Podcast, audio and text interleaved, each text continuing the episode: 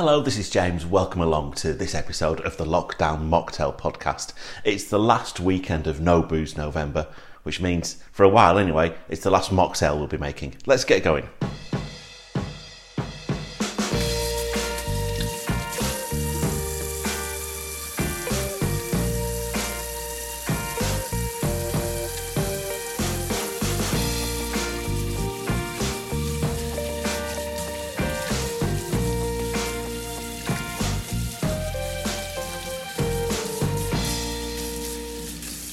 I found this recipe online. It's for a drink called the San Francisco, and it's going to look very much like a tequila sunrise when it's done, but there's no tequila in it. It's full of fruit juice, it's got orange juice and pineapple juice. The recipe calls for peach juice as well, but I couldn't find peach juice in the supermarket, so I'm just using a bit more pineapple, it's all going to be fine. And to give it the glorious red sunset effect, uh, there's a dollop of grenadine in there as well. Anyway, here we go with some orange juice.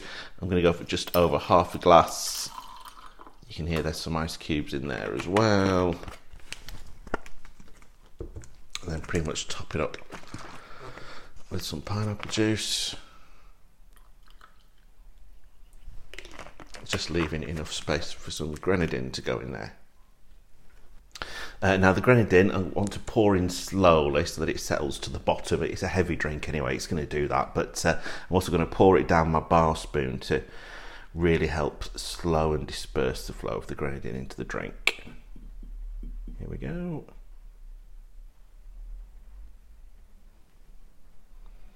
Nice. Job done.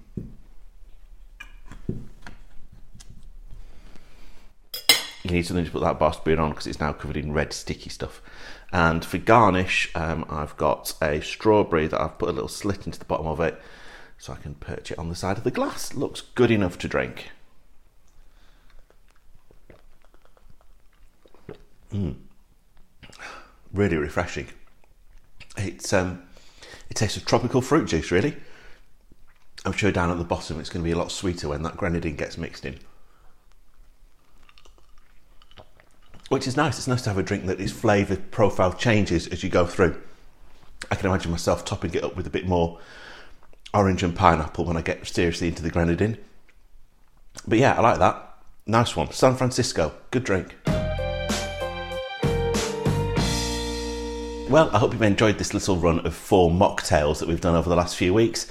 We're into December next weekend, which means that we're going back to full on cocktails. And I got to be honest, I'm quite looking forward to it. Do look us up on uh, Twitter and Instagram. We're at Lockdown Drinks. Until next week, goodbye.